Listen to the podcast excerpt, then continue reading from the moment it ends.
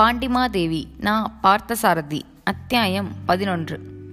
மகாமண்டலேஸ்வரரான இடையாற்று மங்கம் நம்பியை சாதாரண மனிதராக்க சாதாரண உணர்ச்சிகளுக்கு ஆளாக்கி பார்க்க வேண்டுமென்று விதிக்கு என்னதான் ஆசையோ தெரியவில்லை. சந்தர்ப்பங்கள் தொடர்ந்து வந்து கொண்டிருந்தன. கரவந்தபுரத்திலிருந்து அனுப்பப்பட்ட இரண்டாவது தூதுவன் அரண்மனைக்கு வந்தபோது அவர் வேலும் வியப்புக்கு உள்ளானார். கொற்கை கலவரங்களும் வடக்கு எல்லை பூசல்களும் பற்றிய செய்திகள் அந்த இரண்டாவது தூதன் மூலம் வந்து சேர்ந்தன. ஏற்கனவே அனுப்பப்பட்ட மானக்கவசன் என்னும் தூதன் தான் அங்கிருந்து புறப்படுகிற வரையில் கரவந்தபுரத்துக்கு திரும்பி வந்து சேரவில்லை என்பதையும் புதிதாக வந்தவன் கூறினான். அவற்றை கேள்விப்பட்ட போது உணர்வுகள் பதித்தறியாத அந்த நெற்றியில் உணர்ச்சியை காண முடிந்தது.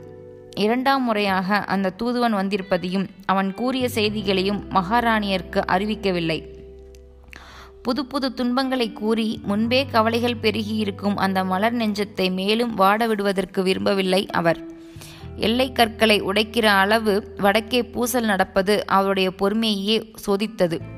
உன்னிடமும் ஒரு பதில் ஓலை கொடுத்து அனுப்புகிறேன். ஆனால் நீ அதை கரவந்தபுரத்துக்கு கொண்டு செல்லும்போது இடைவெளியில் எங்காவது யாராவது உன்னிடமிருந்து பறிக்க முயன்றால் சிரமப்பட்டு அவளுடன் போராடி கொண்டிருக்க வேண்டாம். தாராளமாக விட்டு கொடுத்துவிடு. இடையாற்று மங்கலம் நம்பி இப்படி கூறியபோது வந்திருந்த தூதுவன் திகைத்து போனான். அவருக்கு அவர் என்ன நோக்கத்தோடு அப்படி சொல்கிறார் என்பதே புரியவில்லை. அவன் விழித்தான். அவரோ சிறிதும் தாமதம் செய்யாமல் பதிலோலை எழுதி உரையிட்டு அரக்கு லட்சினை பொறித்து அவன் கையில் கொடுத்து விட்டார். கொடுத்ததோடு மட்டுமல்லாமல் அந்த தூதுவன் அங்கே அதிக நேரம் தங்கியிருப்பதே விரும்பாதவர் போல் துரத்தினார். அவனும் புறப்பட்டு விட்டான். அவன் அனுப்பிய பின் மகாமல்லேஸ்வர் சிந்தனையில் மூழ்கினார். அவருடைய சிந்தனையில் முக்கியமான இடத்தை பிடித்து கொண்டு நின்ற ஒரே கேள்வி இதுதான். நெருங்கி வந்து கொண்டிருக்கும் போரை இன்னும் சிறிது காலம் பொறுத்து தாமதமாக வரச் செய்வதற்கு வழி என்ன? இந்த சில நாட்களுள் எத்தனையோ துன்பங்களையும் அதிர்ச்சிகளையும் தாங்கி அவற்றை தவிர்க்கும் வழிகளையும் உடனுக்குடன் நினைத்து முடிவு செய்திருக்கிறார் அவர். ஆனால் மலை போல் எழுந்து நிற்கும் இந்த பெரிய கேள்விக்கு அவ்வளவு எளிமையாக விடை கண்டுபிடிக்க முடியவில்லை. சிந்தனை பல கிளைகளாய் கிளைத்து எங்கெங்கோ சுற்றி படர்ந்தது. எத்தனையோ பெரிய படையெடுப்புகளின் திடுக்கிடுத்தக்க நிலைமைகளை எல்லாம் அவர் சமாளித்திருக்கிறார். போரில் வெற்றிகளையும் பார்த்திருக்கிறார் தோல்விகளையும் உண்டு. இதே ராஜசிம்மன் இப்போதிருப்பதை விட இளைஞனாக இருந்த காலத்தில் போர்கள் ஏற்பட்டிருக்கின்றன. பராந்தக பாண்டியர் மறைந்த நாளிலிருந்து எங்கேயாவது ஒரு மூலையில் ஏதாவது ஒரு காரணம் பற்றி போர் உண்டாகி கொண்டுதான் இருக்கிறது. உப்பிலிமங்கலத்து போரை காட்டிலுமா பெரிய போர் இனிமேல் ஏற்பட போகிறது? வடதிசை அரசர்களுக்கு ஒத்துழைத்து அந்த போருக்கு ஏற்பாடு செய்த கொடும்பலூர் மன்னன் பாண்டி நாட்டை வென்று விடலாம் என்று எத்தனை நம்பிக்கை வைத்திருந்தான். கடைசியில் மேலாடையையும் உடைவாளியும் கூட களத்தில் எரிந்துவிட்டு உயிர் பிழைத்தால் போதுமென்று தோற்று ஓடும் நிலையை அடைந்தான் அவன். அதன்பின் வைப்பூரிலும் நாவற்பதியிலும் நடந்த போர்களில் தஞ்சை பெருமன்னனை இரண்டு முறை ஓட ஓட விரட்டினோம். அப்போது பாண்டி நாட்டின் எல்லை விரிந்து பறந்திருந்தது போர் வீரர்களும் ஏராளமாக இருந்தார்கள்.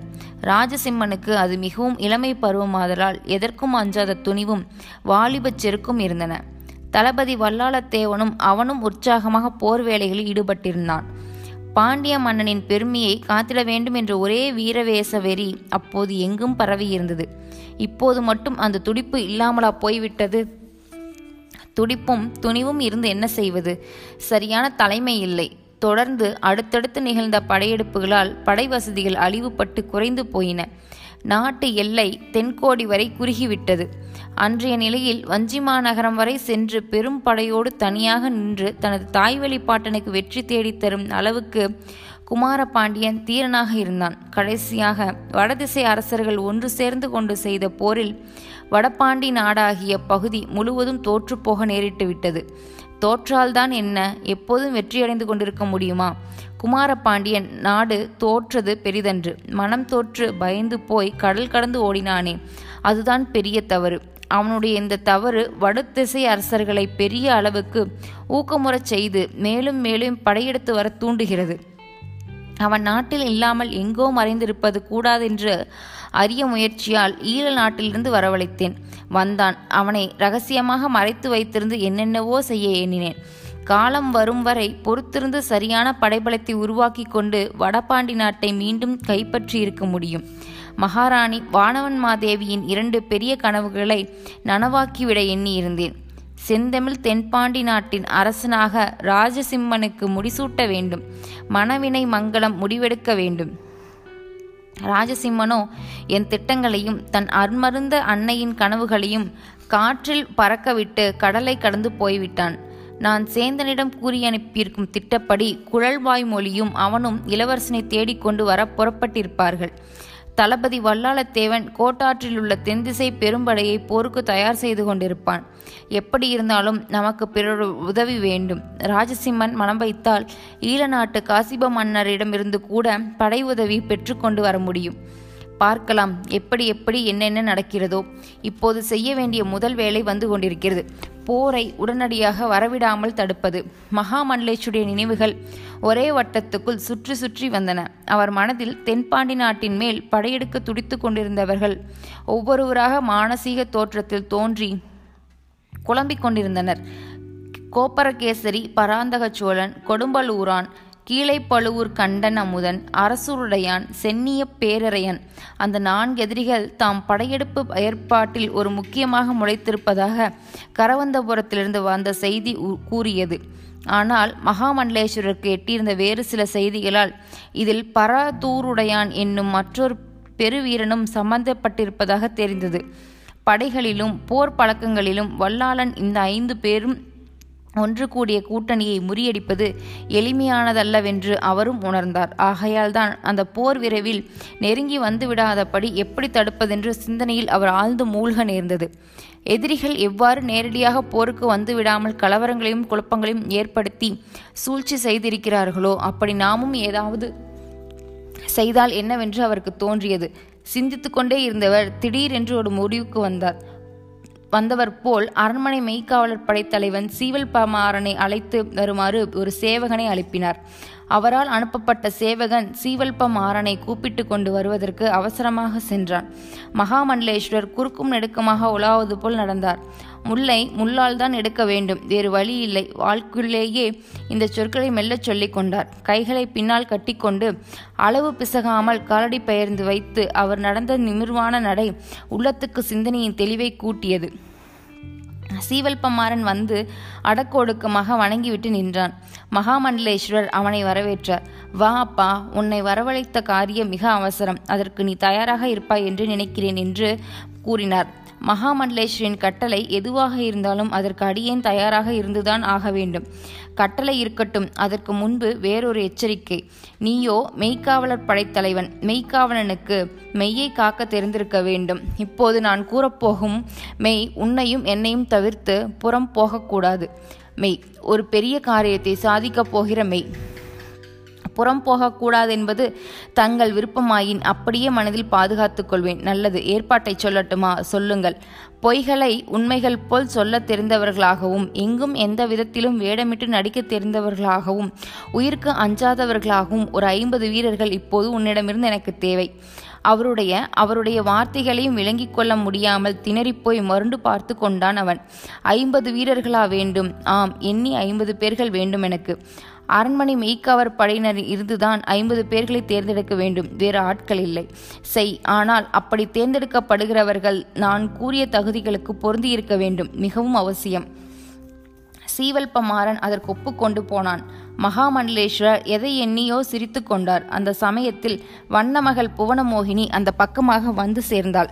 சுவாமி தளபதி வல்லாளத்தேவனின் தங்கை பகவதியை காணவில்லை. இன்று காலை மகாராணியார் பார்த்து அழைத்து வரச் சொன்னார்கள். போய் பார்த்தேன் இல்லை. அரண்மனையில் எங்குமே தளபதியின் தங்கையை காணாததால் எங்களுக்கு ஒரே கவலையாக இருக்கிறது. செய்தியை அறிந்து மகாராணியரும் மவனக்கவலம் அடைந்தார்கள் தங்களிடம் தெரிவிக்க சொன்னார்கள்.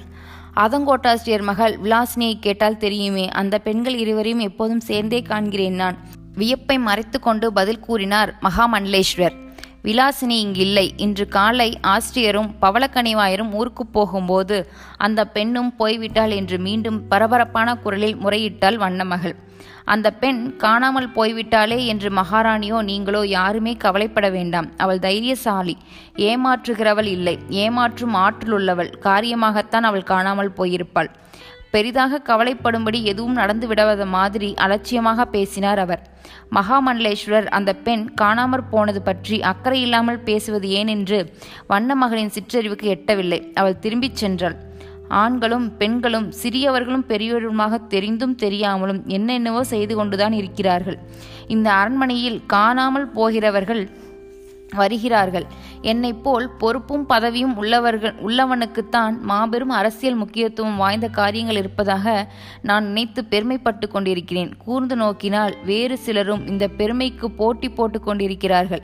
என்றல்லவா தெரிய வருகிறது வேடிக்கையாக இவ்வாறு எண்ணி நகைத்து கொண்டார் அவர். அப்போது சீவல்பமாறன் திரும்ப வந்து மகாமண்டலேஸ்வரின் துருவுள்ளபடி திறமையான வீரர்களை தயார் செய்துவிட்டேன் அவர்கள் எல்லோரும் காவற்படை மாளிகையில் தங்கள் கட்டளையை எதிர்பார்த்து காத்திருக்கிறார்கள். இனிமே மேலே செய்ய வேண்டியதென்ன? என்றான் அவர் புன்னகை பூத்தார். மேலே செய்ய வேண்டியதா? இதோ என் அருகில் வா சொல்கிறேன். சீவல்பமாறன் மகாமண்டலேஸ்வருக்கு அருகில் சென்றான். உனது வலது உள்ளங்கையை நீட்டு. அவன் நீட்டினான். குபீர் என்று ஒரு நீளமான கருவேலா முல்லை எடுத்து அவனது சிவந்த உள்ளங்கையில் பதியும்படி குத்தினார் அவர். அவன் வழி பொறுக்க முடியாமல் கையை பின்னுக்கு இழுத்து கொண்டு அவருடைய செயலின் பொருள் புரியாமல் முகத்தை சுழித்து கொண்டான். வேறொரு கருவியின் துணையின்றி இதை எப்படி எடுப்பாய்? ஒன்றும் அறியாத பச்சை குழந்தையை வினாவது போல் வினவினார். அவன் பதில் கூறவில்லை. இதோ இப்படி எடுக்க வேண்டும் என்று மற்றொரு கூறிய முள்ளால் அதை கிளறி வெளியே எடுத்துவிட்டு சிரித்தார் அவர். குன்றிமணி பழுத்தது போல் ஒரு துளி குருதி உருண்டு எழுந்தது அவன் கையில். மகாமண்டலேஸ்வரின் அதிசயத்தக்க இந்த செயல் மெய்காவல் படைத்தலைவனான சீவல்பமாறனை திகைக்க வைத்தது. குழம்பிய உள்ளத்துடன் அவன் அவரை பணிவோடு நிமிர்ந்து பார்த்தான். அவர் என்ன சொல்லப் போகிறார் என்று அறியும் ஆவல் அவன் முகத்தில் நிறைந்திருந்தது. சீவல்பமாரா நீ தயார் செய்திருக்கும் வீரர்கள் இது போன்றதொரு வேலையைத்தான் செய்ய வேண்டும். இது உனக்கு விளங்கி இருக்காது விளக்கமாகச் சொல்கிறேன் கேள் என்று ஆரம்பித்தார் அவர்.